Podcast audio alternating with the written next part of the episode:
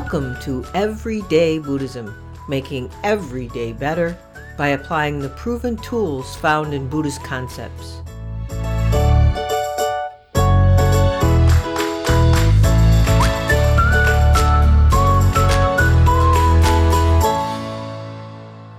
Welcome to episode 74 of Everyday Buddhism, Making Everyday Better.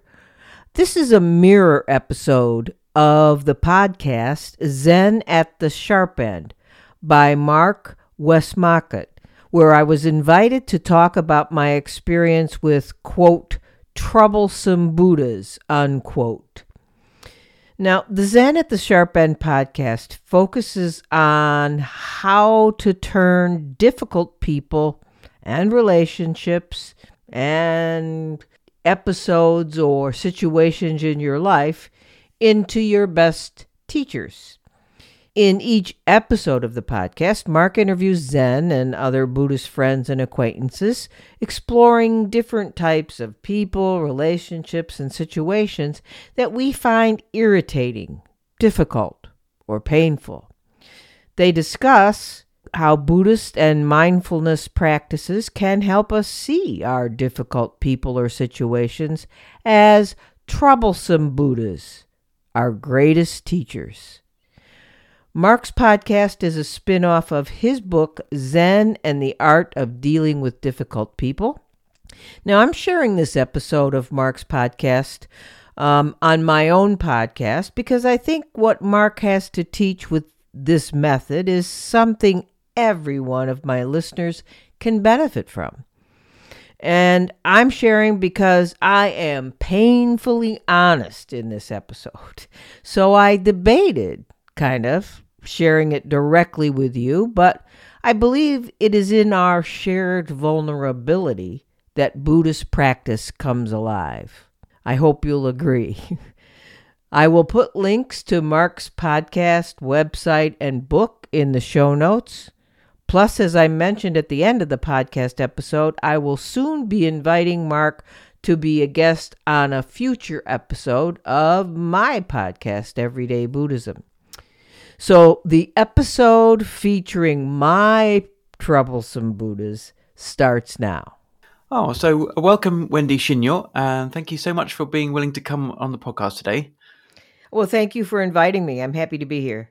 Maybe we can get started if you just talk a little bit about um, uh, maybe what got you into Buddhism or your, your sort of history or journey into Buddhist practice and and um, you know where how you got to where you are today. Well, um, I, I guess I, I, became serious about Buddhism in the 1990s um, after many years of being a nightstand Buddhist, you know, where where the books piled up on high and and and never doing anything about it except reading. Uh-huh. Um, but uh, I I got more serious in the 1990s um, and started practicing with. Uh, well, I started studying first uh, in the Gelugpa tradition online, and then I started practicing um, at a local Tibetan center, which was the uh, Drikung Kagyu tra- tradition, which is uh, a, a different sort of sect of the the Kagyu school. Mm. Um, I don't Is know that local know. to local to where you are now, or local local to Rochester, New York? Yes, that's where yeah, I'm located. Yeah. Mm-hmm. Um, so I joined that Sangha and became a member of that Sangha and practiced with them for many years. And then I was asked to teach uh, uh, in a basic Buddhism course for for that uh, uh, center. And that was um, after I I, would taken some teacher training in the Gelugpa tradition. So, mm, mm. um, so that, that got me serious. And that was when I officially took refuge for the first time, you know, and, um, then I, um, Eh, so I, I studied with them and practiced with them for many years, and then I sort of had a, I, I, you know, I don't think we Buddhists call it a crisis of faith, but I I, mm. I, think I'll call it that way. Yeah, a, uh-huh. a, a crisis of of of faith uh, in the Tibetan tradition. It just there was a d- disconnect for me. Um, the the center practiced a lot of Vajrayana um, visualization. I vi- mm. I visualized terribly. Um, uh, and um and there and there were a lot of things. It was just time to go. And I was doing Ngöndro practice at the time, and I don't know if you know anything about Ngöndro, No. but it's like a hundred thousand prostrations, a hundred thousand offerings, a hundred thousand, Mm. and you had to tick them off and Mm. they were full body prostrations and um uh, my uh, my center director has always said when I left Tibetan Buddhism in the middle of the um, i- in the middle of the Ngöndro practice, he said it was the Ngöndro that brought me to where I needed to go. Mm. So at that Mm. time, I discovered the writings of Reverend Gyomay Kubose and Reverend Koyo Kubose um, of the Bright Dawn Center of Oneness Buddhism, and I got very interested in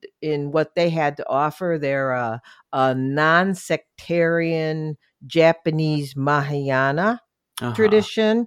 So uh, they ha- their the influence is strongly Shin and Zen Buddhism. And I don't know if Mm. you know anything about Shin Buddhism. It's Mm. kind of like an uh, it's most people haven't really heard about it, but it, yet it's probably one of the most practiced traditions, especially in Japan. Yeah, that's um, pure, pure Land School, is it? It's a Pure Land school. The- yeah, it's not Jodo, but Jodo Shinshu. Yeah, definitely Mm. founded by Shinran. Um, Mm. uh, whose teacher was Honen. Um, so anyway, so that's the the story. So um, I I I started practice. I started reading their stuff. They were uh, in in uh, Chicago, but they had a lot of online things that they were doing, and then they started a school uh, for lay ministry.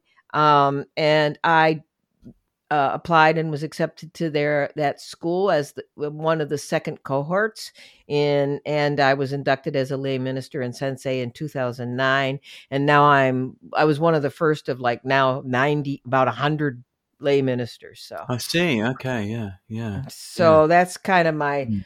I guess that's my Buddhist bibliography. I, I continued to um, Mm. continue to uh, support Bright Dawn um, and still do as a teacher, um, program coordinator, and senior advisor.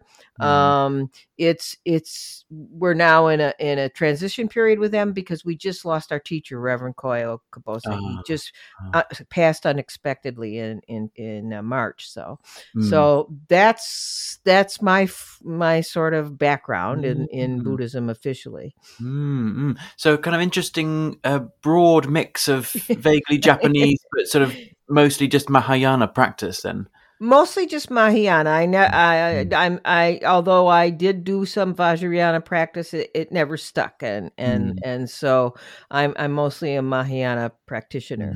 Mm. yeah, and and in all that, so did you come across the sort of idea of people being um, difficult people being teachers and difficult people bringing sort of Buddhist practice up to the fore, and how we can work with that? You know, did that sort of feature in those? Well, I had never heard your term as troublesome Buddhas, but I actually had two teachers, and it, and I just thought of this this morning before I got Mm. on with you. Is that um, one of my teachers said that all problematic or difficult situations in your life are Buddhas. Mm. Mm. That's the way he put it, um, and and that always struck me, and Mm. and and I think that's much like what you are talking about as a troublesome Buddha. And another one of my teachers, one of my very early first Buddhist teachers, a, a Lama in the Gelugpa tradition, said, "Watch out, anyone can be a Buddha." Yeah. so so it was kind of a strange mix of like um uh you know thankful for difficult situations because they are teaching you and um kind of like watch out because santa is looking out over yeah, yeah. It's funny that those kind of phrases that teachers say, you know, probably mixed in amongst a conversation and saying some other things, they just suddenly like sticking. Like, yes, that makes sense. Mm. yeah yeah you know some of the i think our biggest teachings with all the teachers that i've had over the years some of the biggest teachings are the ones that were done like offhanded or Mm. you, you know what I mean? Just when they're when they're chatting with you, or when they make a, a funny little comment after a teaching or something. Mm, mm, mm. Yeah. So every situation, every difficult situation, every difficult person can be a Buddha. Mm. could actually be a Buddha. Yeah, that's the thing. You actually has have to visualize it. You know, because if if if we take if we take the teachings of Buddhism seriously, you know, it's like um um you know all dharmas right if we take the teachings of buddhism seriously then there's no difference between a, a situation and thing or a person exactly mm. right i mean yeah. if you really mm. if you really look at it that way so why not all difficult situations as buddhas mm, mm. and if you start to say well that's not buddha uh, but that is then you're in this sort of separate separation you know duality yeah duality. so yeah mm. yeah yeah so mm. you know i i think sometimes though all the when we're too comfortable in all our easy situations um maybe that's when the buddhas are napping i uh, you know I, yeah yeah so then how have they appeared troublesomely for you well, um, you know, I, I think like, uh, you know, I've listened to a, a, few of your episodes and I think like anybody, if you asked somebody about that, there would be, you could, you could have a long list of, yeah. of that. But, um, um, I think the one that is the most dramatic for me, um, is, is the one that sort of culminated for me in the last year and a half, two years. Um, um, sort of as a cause or as a condition of um, the pandemic. Um, um, I, you know, long story short, um, I've I've I've struggled with resentment all my life, and I wasn't really sure where it came from. It, you know, I I'm I'm a very positive person by by nature, but then mm. there was this thing that was mm. always kind of in the back of my mind um, I finally figured out a lot of what it was. Was I came out as gay when people did not do that in mm. in in the 60s.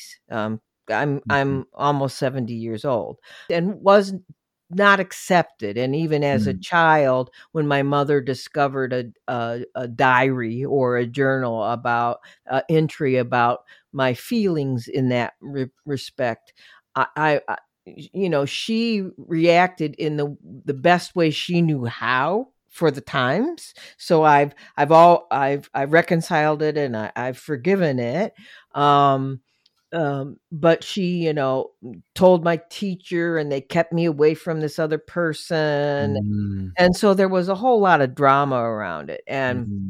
i think the resentment started there and continued on through college where I wasn't accepted again and you know it just it continued on and because I was always sort of a self-aware and pragmatic person I kept coming to terms with it and saying well i understand where they're coming from you know mm. i i so i was rationalizing mm. their behavior which was good um but what i found out is that um when the pandemic hit um and people started acting um you know everybody except everybody dealt with the pandemic in a different way. They yeah, you know we yeah. all have different ways of handling things and this was something that you know nobody in our generations that are alive now very few anyway had any experience with something at this level of uncertainty right? Right, right. um uh and because of that they reacted very dramatically some people some people you know became like me where i read everything i could and and it was like getting an offline a virology degree uh, and could not take my eyes off of it um and and, and some people um uh, you know, buried their head in the sand, mm-hmm. um, and did little I see a lot of people did spiritual bypassing. Mm. A lot of mm. a lot of people reacted in in anger that this thing happened to them because of something out there and then there were all these conspiracy theories. So mm. anyway, all those people that reacted in a way that I didn't react m- made me broke me down completely. I I mm-hmm. was like, and see, I have a systemic lupus, so I I was overprotective mm. of my condition, and I thought everybody else was out to get me. Mm. Now, this was totally irrational. Yet mm, maybe not for the times, but then I I I ended up uh I was just act, acting in abnormal ways, feeling anger and even rage, and which was just totally out of character. And I Mm. finally decided that I needed to seek therapy, even though I thought, well, you know, I'm meditating, I'm doing all this. Why can't I Mm. con- why can't I control this? And why do I keep looking at all these people as others when I know they're not others? I Mm. know we're all interdependent and I know they all have their reasons for this, but I couldn't separate it. And I, and I, I ended up being diagnosed as having, um, um, chronic PTSD from, from betrayal from my coming out, you know, and all those years of, of being, being, you know, being uh, not, not abused, but you know, being not treated like a Mm. human being, Right, and right, right. and my and because I dealt with it on the surface so well, it was Mm. hiding inside. And, Have you have you come across this book called The Body Keeps the Score? oh yes, uh, it's a it's a Mm. Bi- uh, it's a Bible. It's, It's a Bible, Bible. it's yeah, a it's a well, it was my therapist that recommended it, Right. and um, Mm. and it it makes perfect sense, and I get it now, and and Mm. I'm I've I've I've been working with it since. I Yeah. was you know diagnosed in a year. I'm much better now. I'm Mm. like don't even have it now, and now it seems absolutely ridiculous when I look at how I felt about this. Do you know it? But but I had so many people close to me that were acting where I thought so irrationally that it Mm. it broke me down. Mm. It's it's funny, isn't it? So rationally, it looks ridiculous, and we we can't possibly believe that we're thinking and and feeling the way we are. But yet, uh, you know, we have our conscious sort of intellectual mind, cognitive mind, and then we have this very very strong feeling sense that's really stuck in, embedded in, and and that's as as real, isn't it? Oh, it's as real and and what I came to learn as a Buddhist practitioner, it when when you talk about troublesome Buddhas, Mm. it was you know I've had a lot of troublesome Buddhas like um, you know being gay and for, being forced to deal with that, um, having chronic illness, of severe chronic illness, and I always thought of them as kind of like blessings because they Mm. made me see the world in a different way and maybe have more compassion for others. But this one was big, and Mm. and I um, especially coming so late in my life Mm. uh, you know, where I thought I had everything under control. And I was so disappointed in my Buddhist practice not being able Huh. to deal with it. You know, Mhm. not it, I was, and that that was horrifying to me. And then now Mm. I am able to like I took what I learned from uh, PTSD and and and Mm. therapy and like and then I um applied a more hyper vigilant Buddhist practice using some of those concepts. Mm. So like my meditation practice changed. Mm. Mm. Okay. Um so Mm. so that in other words, my meditation I tried to like turn my meditation I was much more of an analytical meditator, which is something that happens that's something that Tibetan Buddhists te- Yeah. can do. I don't know. Yeah. pretty high. Yeah. So you mm. have a con- sort of a conversation in your head about um, principles within the practice. So there, there, and you do try to come to a feeling understanding of it. But I think we we live so much in our head. I think we don't always do that Mm, properly. mm. And I saw that, and so I started having a much more uh, body based meditation, Mm, somatic type meditation. And and so, can you talk a little bit more about that? I mean, what what what made you shift, and what kind of practice did you end up doing? That's a it, what made me shift was like I I like I said I was horrified that I wasn't able to deal with this these these feelings and Mm. these these behaviors that I was exhibiting Mm. um, with my So- normal practice. So you just sort of ah, I think I need a bit more of a body based practice. Was, was it that kind of thing? Well, yeah, only I won't give myself that credit. I won't pat myself on the back. I it came from reading everything I could about Mm. PTSD and from my and from my uh, therapist. Uh, Mhm. you know, um, and so I did. Where uh, so it was much more like a um, a heartfelt thing where I was showing. Okay, so like if you're doing like a metta practice or or um, Tonglen or something where you're sending love to others, I, I started doing more towards myself, Mm, con- realizing that I was the one in the big trouble here.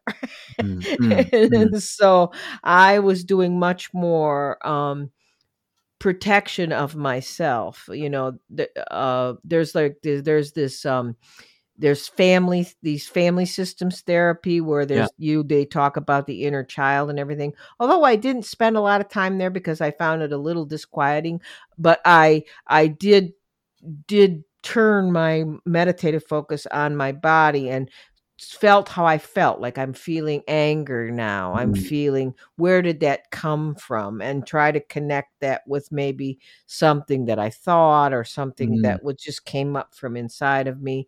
Mm. And then when I did that, then I would like feel my feet on the floor, feel so like walking meditation, Mm. um, much more body focused meditation seemed to change sort of my whole way of dealing with this this surprise attack that I had inside. this troublesome Buddha, yeah. this troublesome Buddha that came out of nowhere, but was always there, clearly. Mm. But yeah, yeah, yeah, yeah. I, I did about three and a half years of psychotherapy, pretty intense for a, for a while there, and it's often been a question that's come up again. You know, wh- what's the role of psychotherapy in you know in together with or or um, in synergy with our meditation, our, our Buddhist practice? what would you say?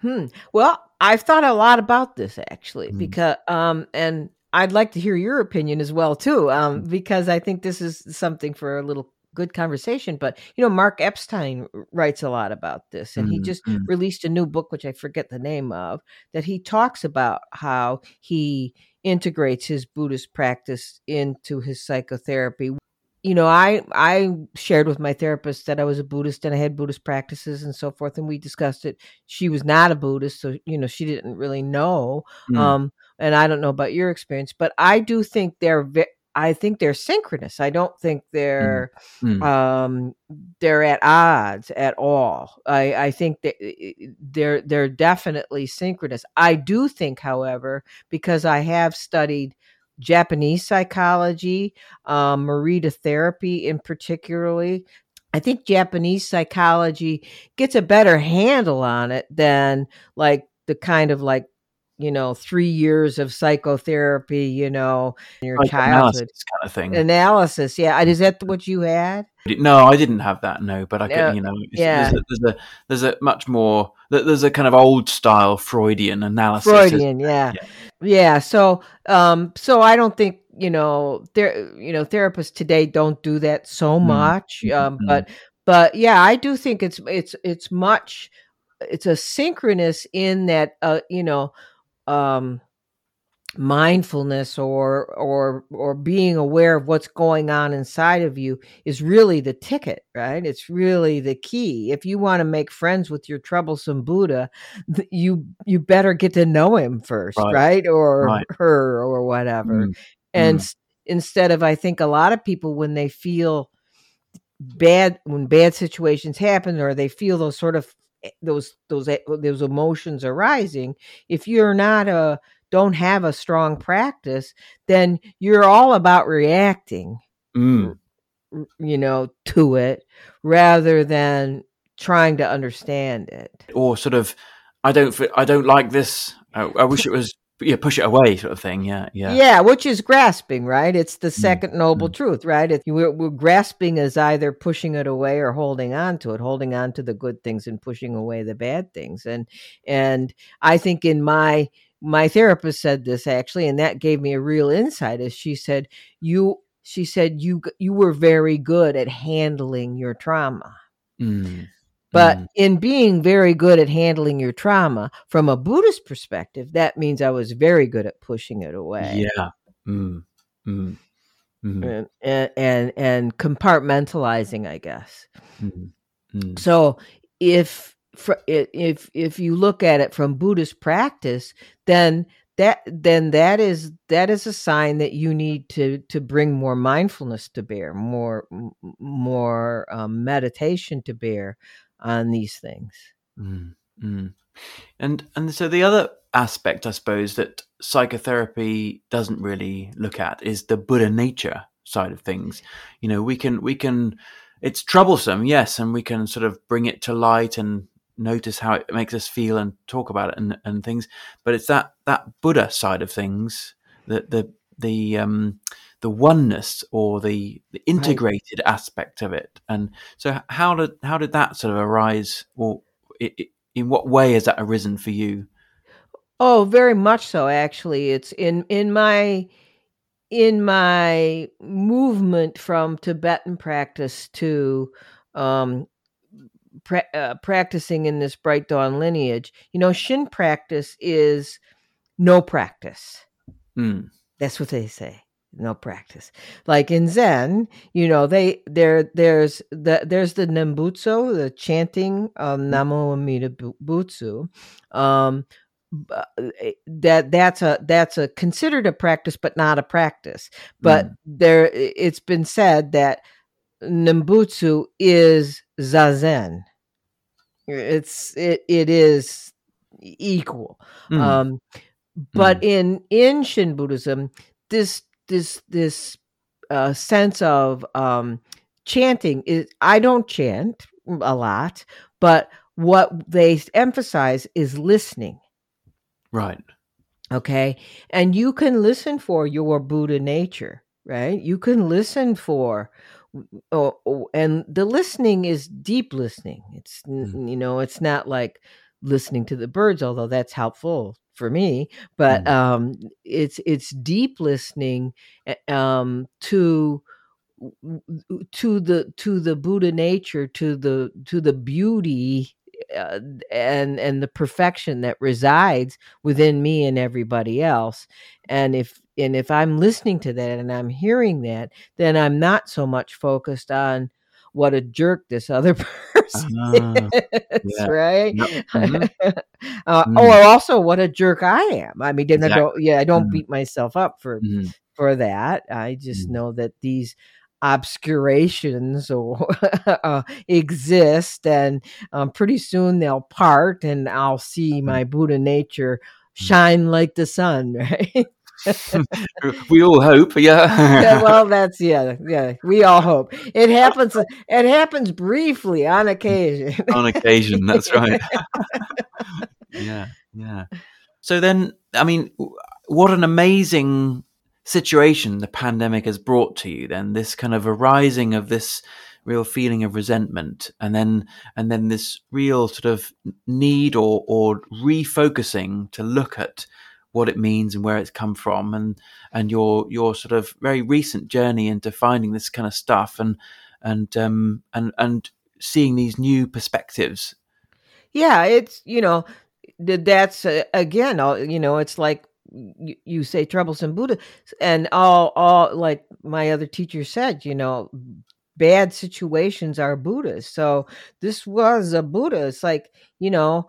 Um, I don't know what would have happened if the pandemic didn't happen. I think about that a lot. It's like, Mm, would I just continued on and go my merry way, yeah. thinking I had all my, you know, what together, you know, Yeah, um, yeah, and until the day I died, I don't know. And Mhm. and and is that good or is that bad? One thing I know is that every time I've had these kind of troublesome Buddhas in my life, like um the awareness of being gay and and and and having chronic illness it's always uh created a more compassionate attitude and made me see people in a different way and Mm. uh, and made me try to look at what were the causes and conditions that made you know this happen to this person and that's why they're behaving this way to me and that's why I can't react Mm. in a negative way because I can see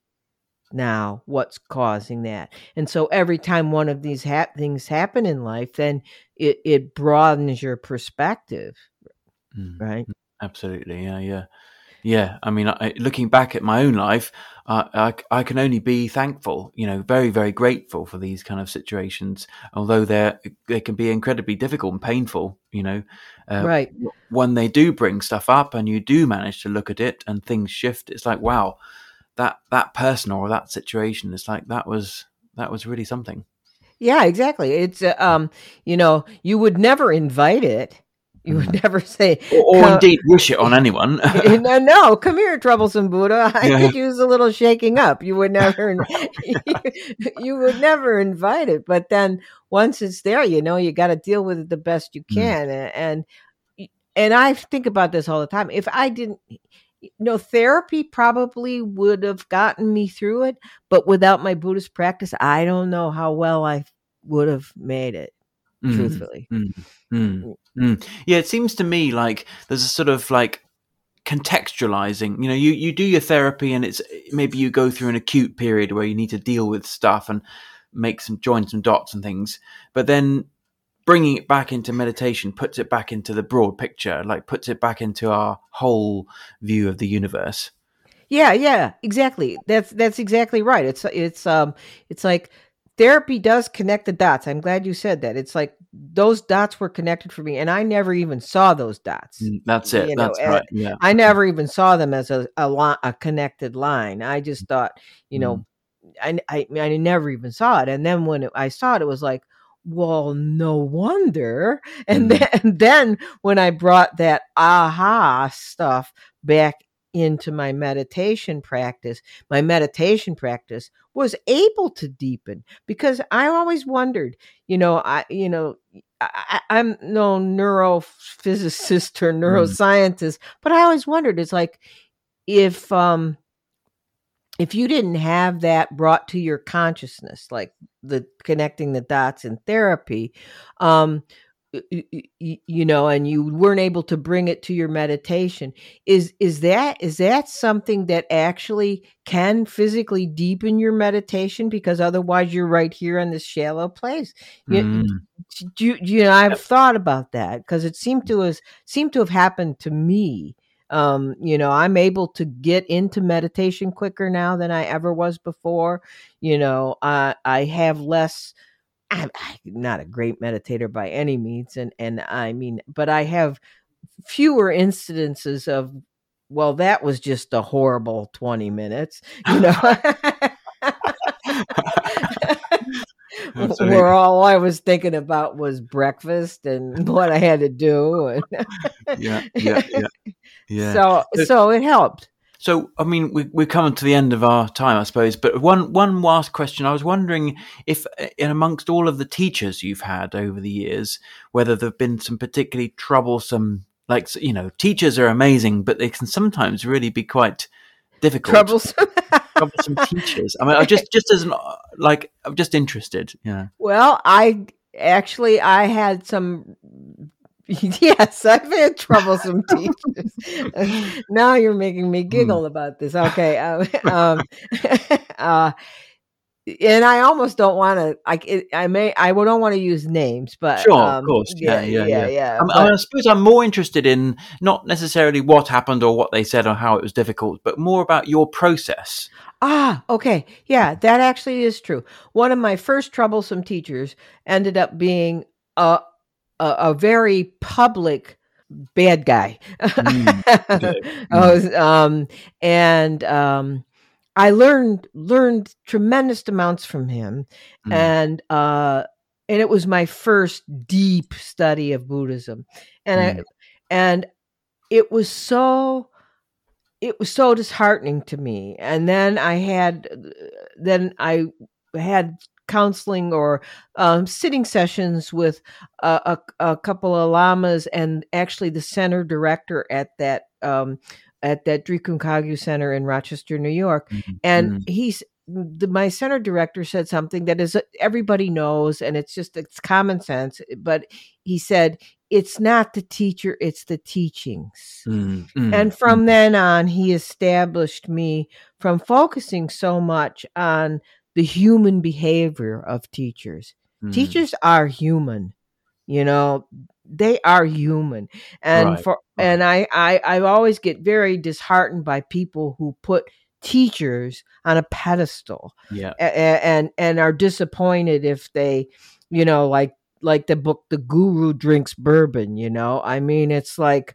um i think it's really it's not right understanding the first noble truth yeah. it's not yeah. right understanding to look at teachers in that way so that really taught me mm. i know that um, my zen teacher would talk about his teacher in japan shinzen shinzen roshi um, if if he felt like someone was just starting to lift him up on a pedestal, he'd go out of his way to do something like annoying or difficult to try to sort of smash that you know like sit on sit on the teaching stool and do an enormous fart or something like that i love of, it yeah, yeah exactly yeah. that's that's exactly right i mean that is that is exactly right and and mm. i and that was the that's the best teaching i i from and you know the tibetan teachers did that too i'm not saying yeah. they didn't do that it's just i didn't have that kind of experience with them so mm, mm, mm. Oh, wonderful! Um, thank you so much, and and and thank you for being willing to share your stories and and um, uh, just amazing to hear. Mm. Well, thank you, Mark. I, I, I hope this was helpful, and uh, mm. uh, I love your podcast, and I'll continue to listen. And uh, oh, and yeah. like I, I'll share with everybody. Maybe if you don't edit this out, I'm going to invite you on my podcast. So. Great, great, love to. yeah, yeah. Let's speak soon then. Yeah. okay. Okay. Yeah. That's it for this summer special episode. I hope everyone is doing okay in this heat and you're able to remain patient, you know, as the heat and the threat of climate change and all the other scary things happening in the world become troublesome Buddhas that taunt you. My usual reminders are next. Don't forget that you can join me and others in the private donation supported everyday Sangha that meets virtually via Zoom every other week on Saturday mornings at 10 a.m. U.S. Eastern Time. The Sangha is currently studying the Diamond Sutra and also, please consider supporting the efforts of this podcast and related groups by becoming a community community member for $5 a month. If you do, you will have access to blogs, members only podcasts, an education series, a private face, Facebook group, and the Introduction to Buddhism class, and the new bonus contemplation podcast, um, which are um, members only features and can be found on the members only Facebook page. If you don't follow me or Everyday Buddhism on any social media platforms we post in, you can go to the Everyday Buddhism website and join the membership community or the Everyday Sangha by going to www.everyday-buddhism.com and click on the tab that says Join Community or Sangha. I can't stress enough how thankful I am to those of you who donate or join our groups. Since I don't seek podcast sponsors and don't ask for financial commitments through a paid podcast membership, my work and the cost of the infrastructure needed to support what I do is entirely self funded, except for your donations. Thanks too to all of you who write in with comments and questions. I do read everything, but of course I can't respond to every question or comment. Another way you can help is to rate and review the podcast on your favorite podcast platform. It is important to share the podcast with others, and rating and reviewing does just that. So, if you find this podcast helpful in your life, please take a minute to comment so people will know why you love everyday Buddhism. Well, that's it for the announcements. And until next time, keep finding ways to make yours and everyone's days better.